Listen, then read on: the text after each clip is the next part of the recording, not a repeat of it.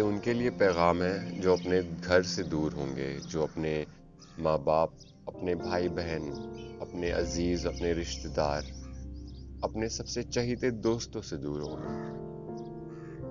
आप इस बात को याद रखिए कि इस वक्त हर इंसान अपने जहन में अपने आप को कहीं अलग तरीके से ढूंढ रहा है। कुछ ऐसी बातें सोच रहा है जो उसने पहले सोचने की तस्वुर नहीं की। उसे घबराहट होती है, ये सोच के कि कल की सुबह वो कैसी देखेगा।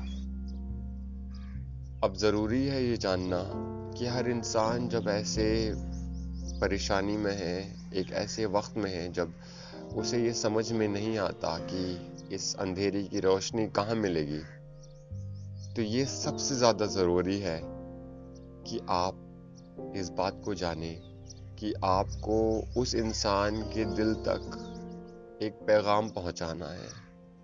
एक पैगाम जिसमें सुकून हो, जिसमें उम्मीद हो, जिसमें मोहब्बत हो और जिसको सुन के आपके अज़ीज़, आपके रिश्तेदार, आपके दोस्त, आपके भाई बहन और आपके माँ बाप को ऐसा लगे कि आप उनके पास खड़े हैं, उनके बिल्कुल करीब, जैसे आप उन्हें सीने से लगाए हुए हैं।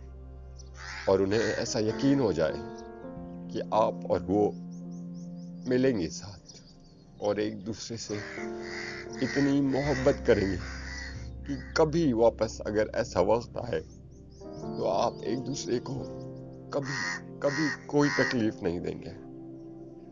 और ये यकीन रखेंगे कि मोहब्बत दुनिया के हर नफरत से बड़ा है।